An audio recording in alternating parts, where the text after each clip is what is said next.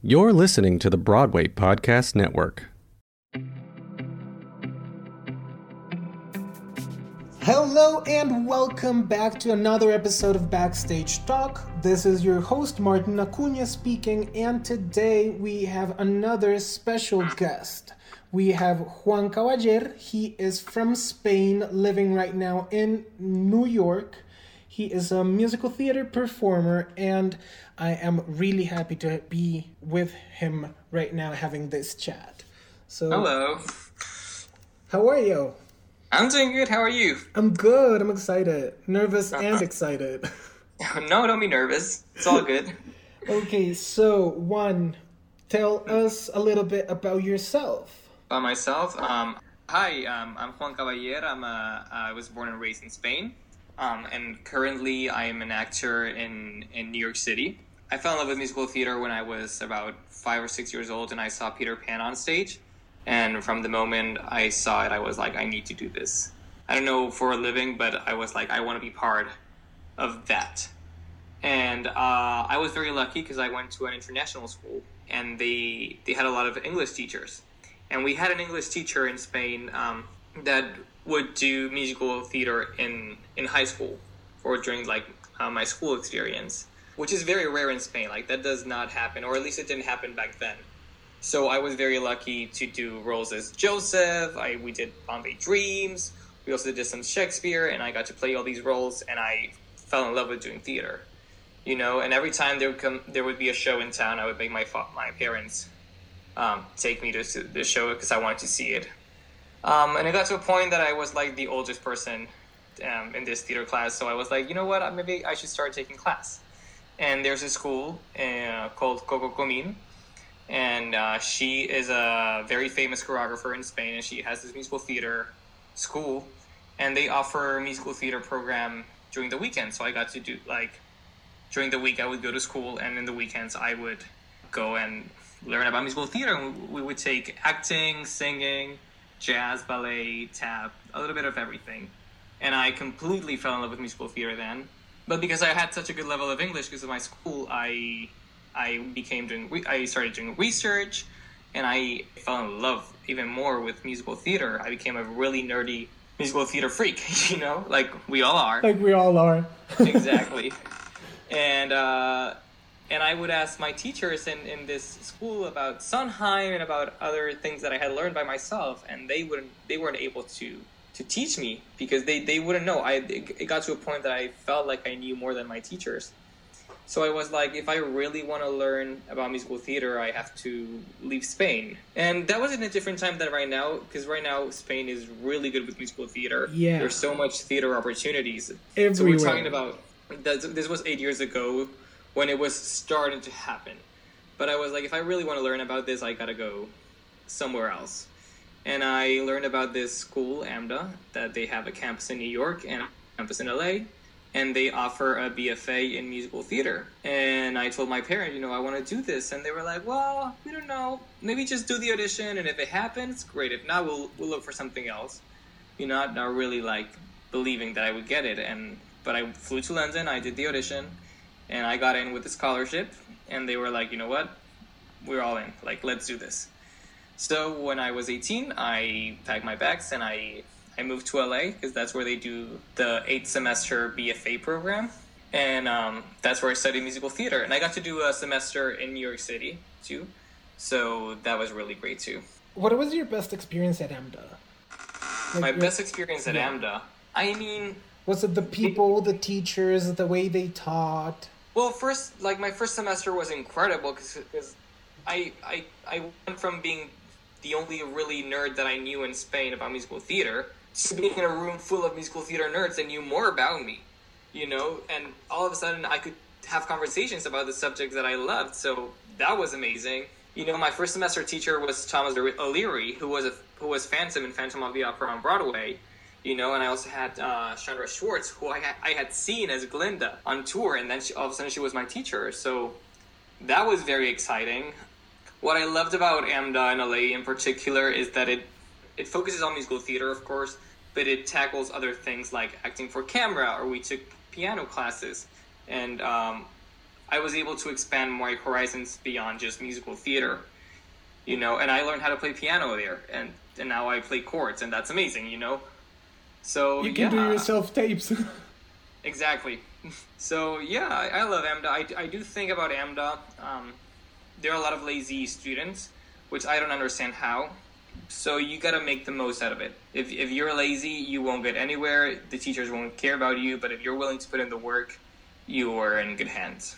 and you've been back to AMDA to give um, talks, right? Yeah, I do these Q and A's every night, once in a while. I just did one a couple of weeks ago, and it's for new students or for students that are just accepted uh, to help them, yeah, guide through this AMDA journey. It was very interesting last time I did it because most of the the students were international, so they had a lot of questions for me as someone who is from outside Yeah. um, and getting to do this for a living. Cool. Now that, that you comment that most of those students were international, one of the main discussion topics I want to talk with you is being an immigrant right now in the United States. Uh, you've been there for almost eight years, and how has your experience been as an immigrant performer? It's it's been a journey. Uh, I always say it's it's it's really hard, but it's not impossible. You know, getting the visa in the first place is, is really hard. When I graduated from AMDA, I had uh, when I, with my student visa, you get a year that you get to work in the United States. It's called the OPT. In this year, if you want to get the artist visa, which is the visa that, that I'm in right now, you have to work really really hard this year. Um, I I did six shows and a reading and that's something that I will never do in my career again. I stayed in LA because I knew that there'll be less competition, but it was a year that I was basically like rehearsing one show during the day, performing another show during the night. Some mornings I had auditions, some like, and some were in LA and the other one in San Diego, and I would be traveling. I barely got any sleep, but I worked my ass off and I I got the visa, and then is when I decided to move to New York. And which were those six shows you did in that year? Uh, well, my first show actually was from uh, one of my tap teachers in college, uh, John Engstrom, who was the original dance captain of 42nd Street on Broadway. And he, yeah, he said, I want you to audition for this show that I'm doing. It's for um, Singing in the Rain. And I auditioned and I got it. And that's how I got my EMC card. And I started getting some points with my journey towards equity, which we'll, I'm sure we'll discuss later. Uh, the next show I did, I did uh, Big Fish, which was very special too because I got to see that show during previews on Broadway, and then I got to perform the show with the original costumes and set, and that was that was very exciting back then. I also did uh, West Side Story. Um, I played Bernardo in that production, and it actually was a, a an offer from a teacher who had seen me play Bernardo at AMDA and said, "I want you to do this professionally because I, I know your work." I know your job." talent. Exactly. So that was very special. Um, Hector Guerrero, who had done it with um, Jerome Robbins back in the day too. So that was very special. Then I got to do this new original show called Empire, which is the Broadway bound show, and it's about the construction of the Empire State and all the immigrants in that helped construct it. And when they found out that I'm an immigrant and I'm from Spain, they were like, "We need to write a role, a Spanish We role for need you there. yeah, well, it was great because they were like, do all your scenes in like Spanish and everything. And then when I booked the job and I got, uh, I got to the first day of rehearsal, they were like, so we did some research and there was no Spanish uh, builder. So like, there's a Nikos that's Greek in the show now because of me, and that's great. and that was really great to have. It was an original show, so you got the the writers in the room. There would be changes every day, um, and that was my first experience to that kind of work, which is my favorite. And I got to do a couple more times afterwards. Uh, but that show, we did a two month run in LA, and then uh, they did a reading in New York City. That for the people who don't know what a reading is, a reading is basically um, you perform the show with music stands, no choreography, no sets, no anything. It's just a bunch of actors reading the show in front of producers who will eventually um, produce the show on Broadway or invest in the show for Broadway. And you get to after that that run we did in LA, um, they made some changes, so it was a chance to try those changes out in front of an audience. Um, and they, they did this reading in New York City, so they told me we'd love for you to do this reading. We can't offer you travel or housing. And I was like, you know what? I'm moving to New York, so that was why that's the reason I moved to New York. That was a big leap. The big leap, yeah. I mean, it was, it was a bunch of reasons, but that was a, a big that was my main excuse. He said I was like, you know what, I'm just gonna do this. It's I'm ready I'm to ready take the big city. exactly yeah. And what happened to Empire? You did the reading, and what happened? I did the reading. Um, they've been doing. I mean, that's a show that they've been working on for like ten years or something like that. And I know they've had a couple more readings. They offered me one, but I couldn't do it because I was somewhere else doing something. I know there are plans for the future, and they wanna they wanna bring it to Broadway or want to do another production of it. But I haven't really been involved in the show since. Since the reading. Yeah. Okay, let's go back to uh, your visa, your artist visa. How's Uh-huh. that going? Because I, I, I know that you've been working on that again lately. hmm So Yeah. Give us So an insight about that. So basically, the artist visa that you get, um, you get it for three years, and then um, you have the chance after three years to expand it year after year after year. It's just like an extension of the visa that you have. And if you want to get a new more three years, you have to like kind of start over. And um, I rather start over and ha- get three more years than just keep expanding it for just one year because it just makes it trickier for people to hire you and everything. So yeah, it's it's a it's a tough process. It's a very stressful process actually. Um, you basically need three. There are like three main things. The first one is your sponsor. That that's going to be who petitions for you to be in the country.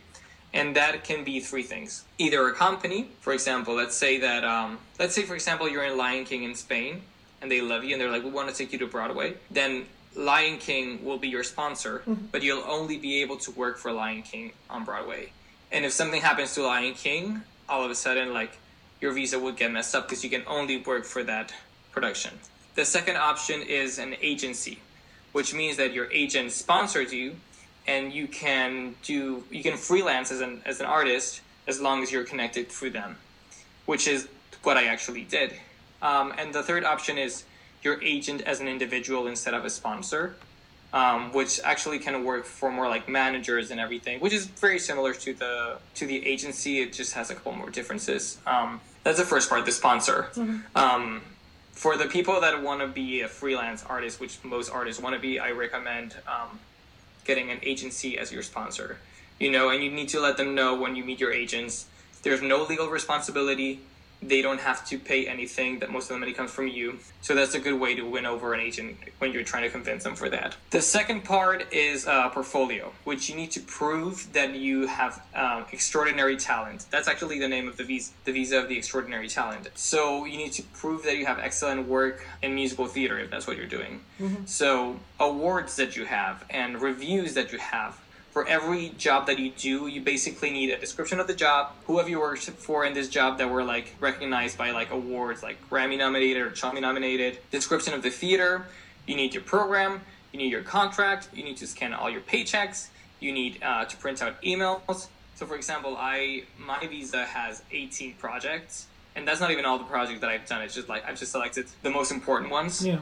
but that that makes that my visa is like 600 pages plus because I have so much work. And that's basically what you need. You need to prove that you have you're an excellent artist which means that when you're in every job you know try to get press about yourself do the most get out of your way and um, get confident and figure things out so that you can get more of a name for yourself. You got to prove them that you have extraordinary talent which is why it's hard to get this visa right out of college because with only one year of experience, it's not the most. And I know a lot of people who they rejected, especially with Trump has actually it even less people accept it for the visa.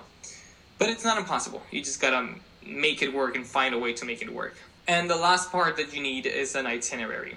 And that's one of the hardest parts of the visa is um, getting, uh, you need to prove all, all the work that you're to do for the next three years. As you know, there is no such thing as three-year contract for theater. So yeah, you need to figure things out how to get that, and it's not the easiest, but it's not impossible. You know, I've done it a couple times now, so it can be done. So that would be the best advice you can give to someone that wants to start with. That it, it's Eh, hard but not impossible. It's yeah, it's it's really hard. It's very stressful. It's not impossible. It's a very very stressful thing to do, just because it demands so much of you. My best advice is one thing at a time. Today I'm working on my portfolio, and I'm only working on my portfolio. Today I'm working on my agent, and I'm only focusing on that. If you stress about all of it at the same time, you are going to explode. And I exploded many a times focusing on this visa. So really, just do it one thing at a time because it is a lot and it demands a lot of you and it demands asking people for favors. Don't be afraid to, especially if they say, people say no. That people will say no. Don't get frustrated. Just be like completely understand you are mm-hmm. asking a lot of some people. Yeah. So um, so just be be respectful and say thank you and and keep going, keep going. Again, you it really demands a lot of you. So it's not. It, it really isn't for everyone. It's it's it can be a lot for some people. But um, if you're really willing to go there, it can be done. And let's talk about a bit of the challenges in being an equity or union for you uh-huh. because I I know you're part of uh, equity mm-hmm. and what are the challenges of, of being there as an immigrant? Well, I'm part of equity, but they have to approve every job that I do. You know, equity um, prioritizes American actors first, so um, you need you will need their approval for every show that you do. For the people that don't know, um, equity has different contracts. So, like if you're on Broadway, you're on production contract. If you're on tour, you might be on a seated contract. If you're doing regional work, you could be in LORT, or you can be in Cost. If you're off Broadway, you'll be an off Broadway contract every single one of these contracts have different rules that apply for that kind of production. For example, if you're off Broadway and if you're on Broadway, you're going to be paid completely different because of the grandeur or the money behind it.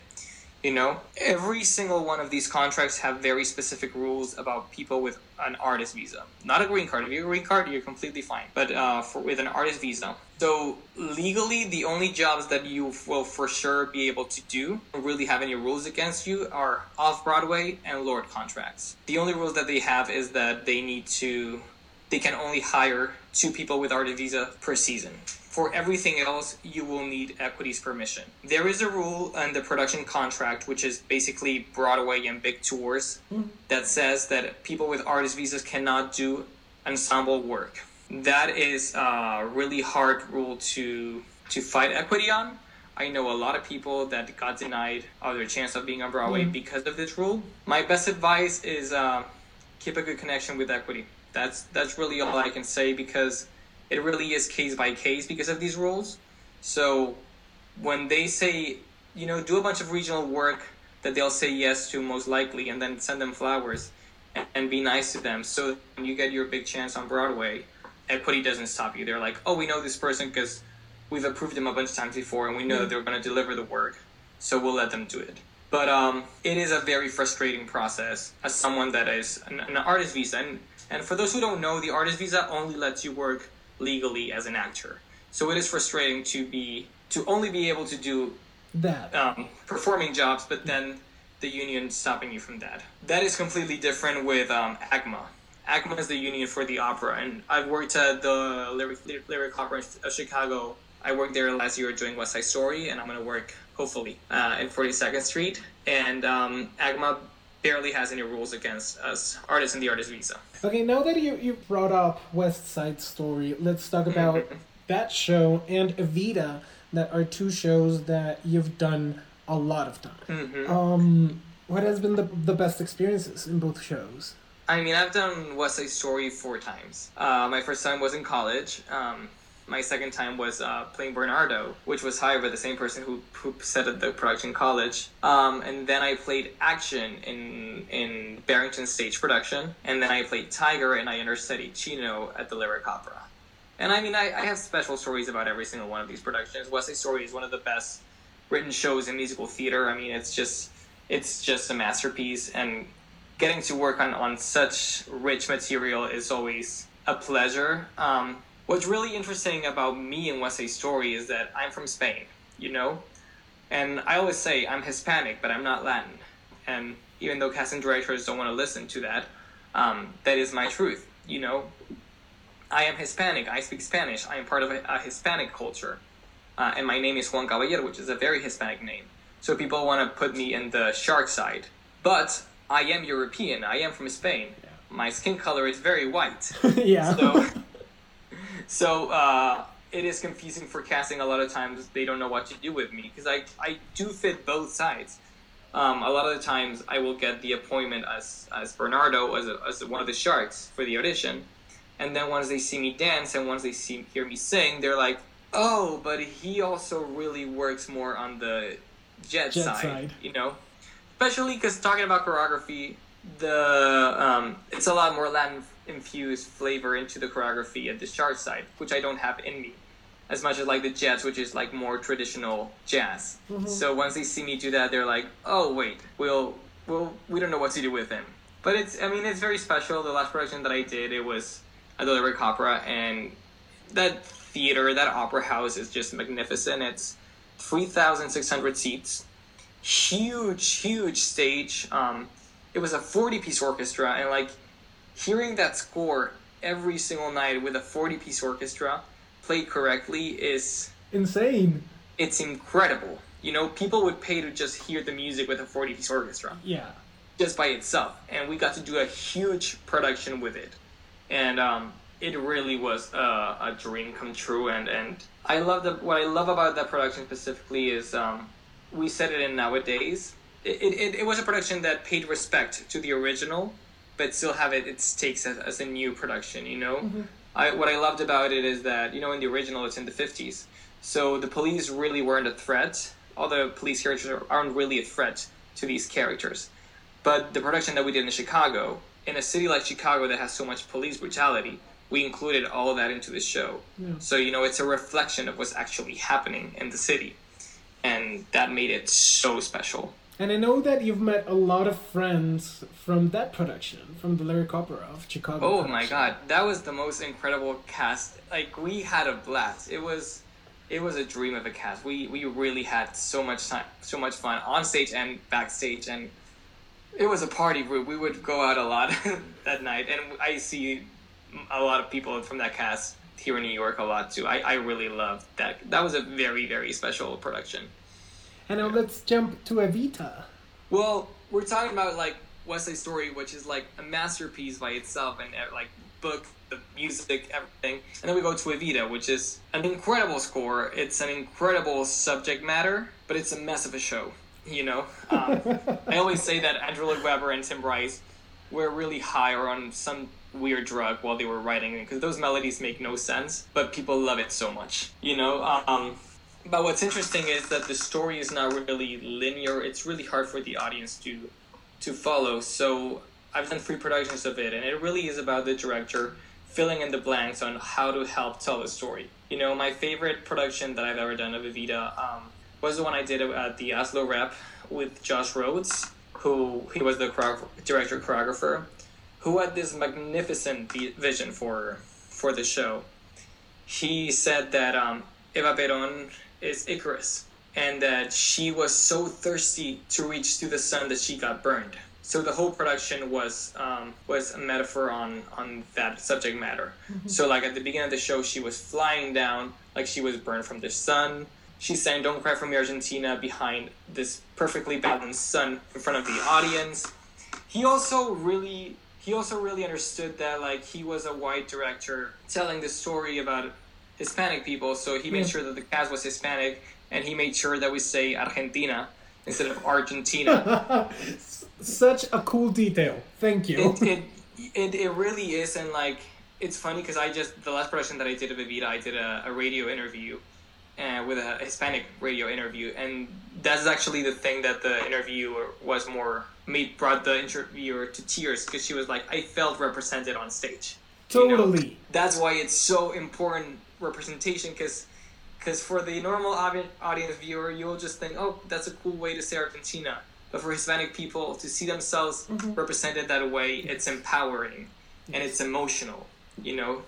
And he was not afraid to be shy about it even before all the craziness about casting happened you know? So that production i'm very proud of. I, it was a dream come true to work on something so daring and exciting and we had Sinai Tabak on on uh, the music director who rearranged the score and like made it so exciting it was it was a dream come true you know? And then i did another production with Marcia Milgrom Dodge who i love and it was kind of the opposite because she was like i don't want any spectacular thing. I don't want any shablam.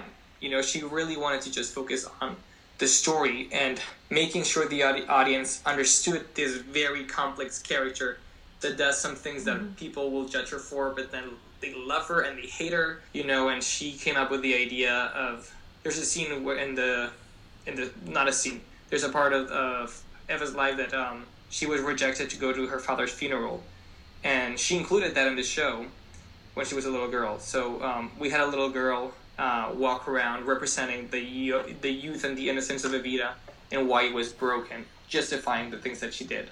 Yeah. So that was very special too. I that love was daring. It's daring. It's it's it's amazing because it, it explains why she's doing what she's doing, and especially as a woman, what what she had to do. And that what was very special about Marcia too is like you get a, a female director telling that story of a yeah. woman, of a complex woman.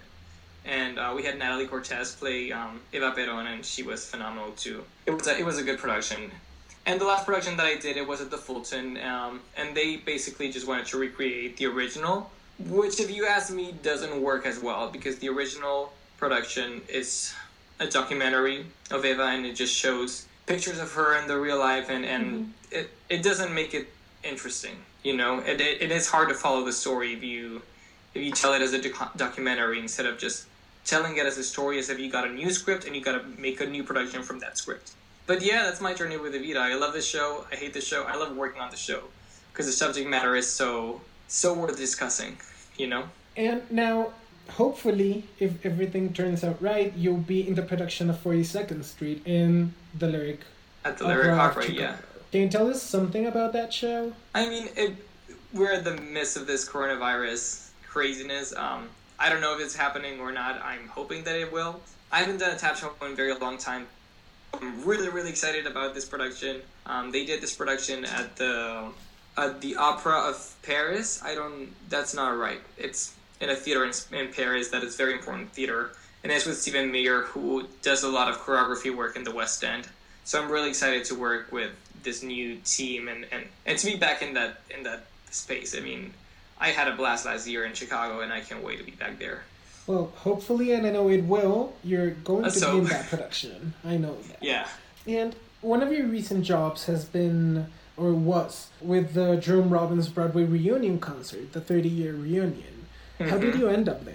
So the production that I did of West Side Story at Barrington Stage, um, Rob LaFosse and Nick Gar were the um, the choreographers, the ones that uh, set out the work for Jerome Robbins' work mm-hmm. in that production, and they invited us, the Jets, to perform "Cool" and a number from "On the Town" for that concert, which was so special. Nick Gar and, and, and Rob LaFosse, they're people that really knew Jerome Robbins in a in a personal level, yeah. um, not just as artist, and they really understand his style and and his love for character work.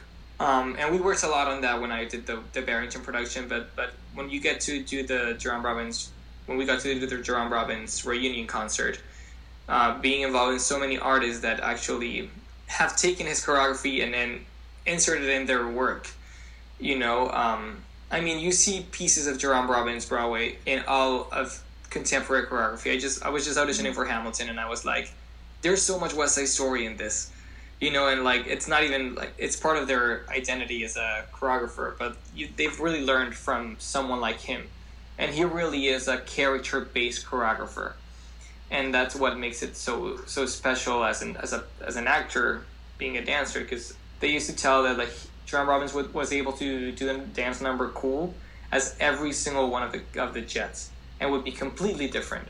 Because Baby John, who is just a little kid that's scared, would dance cool differently than Riff, who is so confident and is telling everyone to go down. Who is different than Action, who wants to explode at every chance that he can, you know. And that kind of work is what Jerome Robbins was interested in, and a lot of that gets um, it's not as important nowadays because people want to see clean dances more than character driven dances. So a lot of the productions of West Side Story that are happening nowadays that I, thank God, have not been a part of doing, but they want to turn West Side Story into a ballet, and it's just not what it is. You know, the prologue doesn't work if you have ballet boys dancing. Yeah. You want to see characters fighting and claiming their territory, and it's not about the dance move. It's it's about the intentions behind it for example, you know the iconic pose of West Side Story, which is the three sharks doing what it's called the shark stake. Um, a lot of productions want that Balmain to be really high, but it really isn't about the balma leg that's high. It's about the lower leg that is making the stake. That is, it's like you're you're putting a knife on the floor, saying, "This is my territory." And here I am, and here I'm staying. Exactly. So, um, so it's a bit frustrating when you see Jerome Robbins' work done so ballet because he he was a ballet choreographer as well. He worked for the New York City Ballet. That's actually how he met Rob LaFosse, who was the, the person that I work with. Um, but he took all that ballet training and, and he said like, now let's focus on the character work, you know. Uh, and so that was very special being in the room with so many people who from that show now are very important choreographers like JoAnn M. Hunter, there's Jerry Mitchell, there's Sergio Trujillo, there's Julio Monge. You know, these are important. These are people that are important in today's musical theater, and they were all in that room in that uh, two night concert. It, it's so great that you've talked about Jerome Robbins being a character driven choreographer or creator. Mhm. Uh, because last term I was working on my thesis project. Last semester I did my thesis project for one of my uh, bachelors. And I wrote a musical, but one of the things I was interested in was how could I write dance? And I know there are a lot of notations, and uh, I, I can draw how I want the dance, but what I was interested in was the script making of dance. Uh, so how did did you get that like script or uh, choreography written down?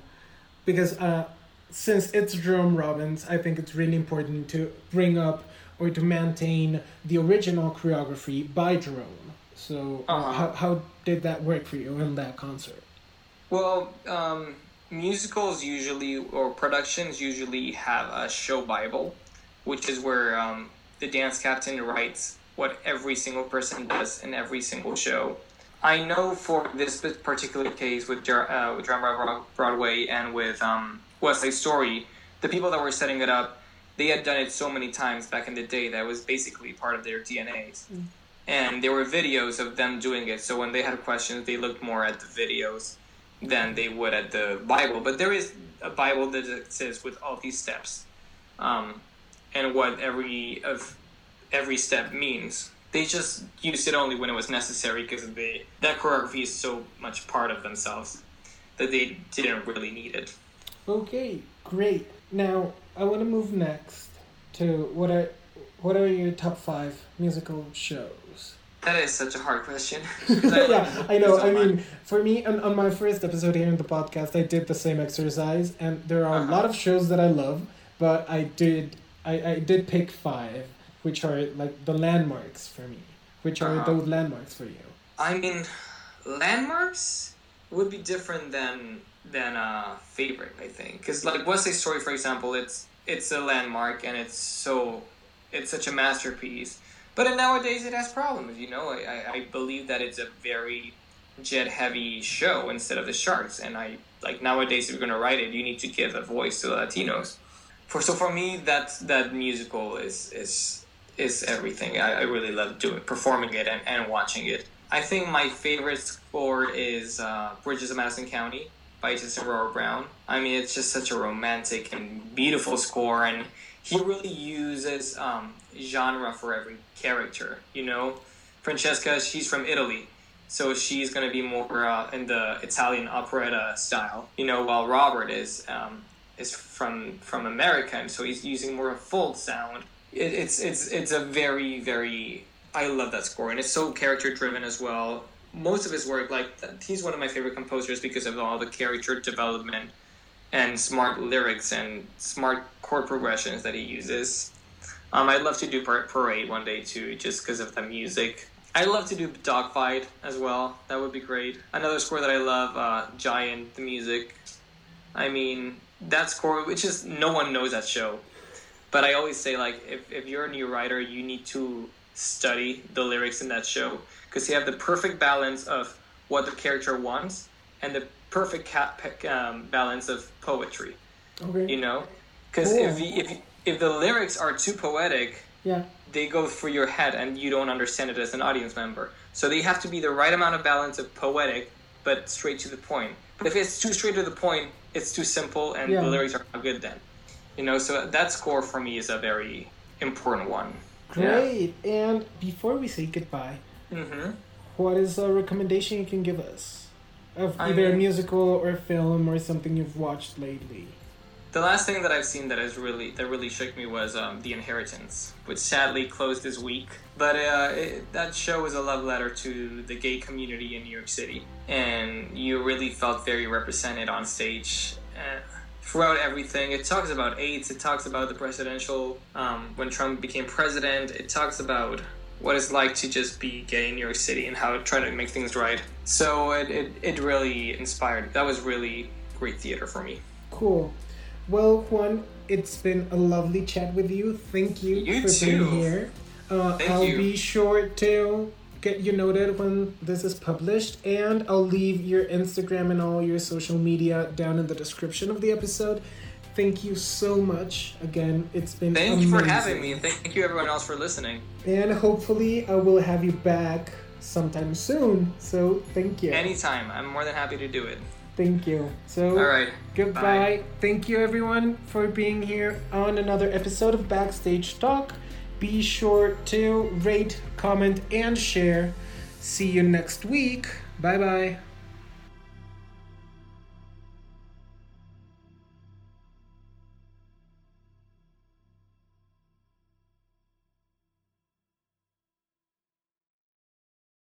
Hey, it's Leslie Odom Jr. here on the Broadway Podcast Network to tell you about the Rise Theater Directory, a program of Maestra Music. Rise is a national online resource designed to connect and empower backstage and administrative and creative theater professionals from underrepresented backgrounds. If you work or aspire to work in the theater community, this can help you find your next project. And if you hire theater professionals, search the Rise Theater Directory to find your next team. Create your profile now and get more information by visiting risetheatre.org. That's theater with an R E R I S E T H E A T R E dot org because only together we rise.